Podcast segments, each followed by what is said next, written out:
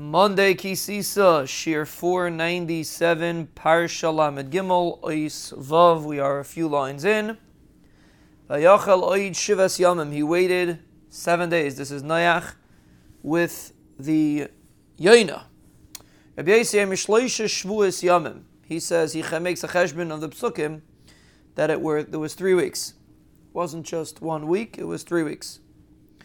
V'yosef shalach asayayna v'tavei lavayayna taraf b'fia. So the pasuk says she brought a ale that was taraf b'fia. What does it mean? Ba'u taraf. What does taraf mean? Ketil, lashon of killing, destruction.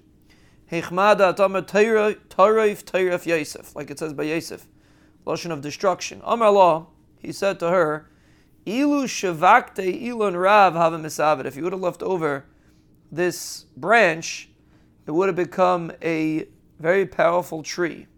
Now, what was his point exactly? What was his point exactly? That means even though she was trying to send a message to him by giving it, but apparently there was a musser over here that it would have become a big tree. It's an interesting statement, like. And then the Medrash continues, like, what exactly is the message of this statement? So perhaps, uh, I don't know if this is the point of the Medrash, but the concept we see from here is a chinuch concept. That means Noach's point was that a person has to view a little branch in its potential. You know, sometimes a person's dealing with a child and he deals with the child like a child. And you do have to deal with the child like a child. But on, but on the other hand, you have to realize that every child has endless potential. And he has the ability to be a Elon Rav, like Noach told the the Yaina. And sometimes if a person chas v'shalom is going to cut down a child, so to speak, and dash his hopes or minimize his abilities or make fun or be mizalzel in him or put him down, you know, we're getting a little bit off topic, but many times, or I would even say most times, the children that are difficult are the ones that have the potential for greatness. You know, who's great as an adult? The greatness are the ones that break the status quo, not the ones that just come and do the do and to walk the walk the walk and talk the talk and do what everybody else is doing.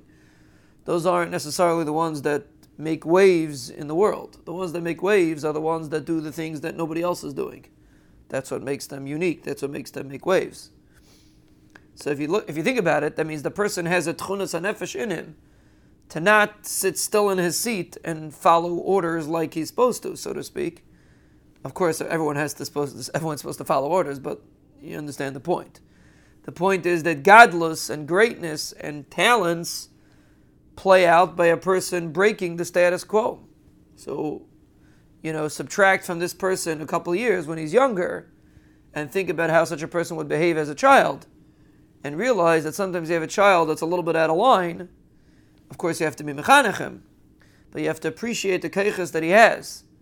Ilu shavakte ilan rav misaviv. If you just allow the child to function in his own, don't try to destroy his talents. Try to mold them to be used properly. But the talents that he has might be his abilities for the future, might be the future greatness of this child.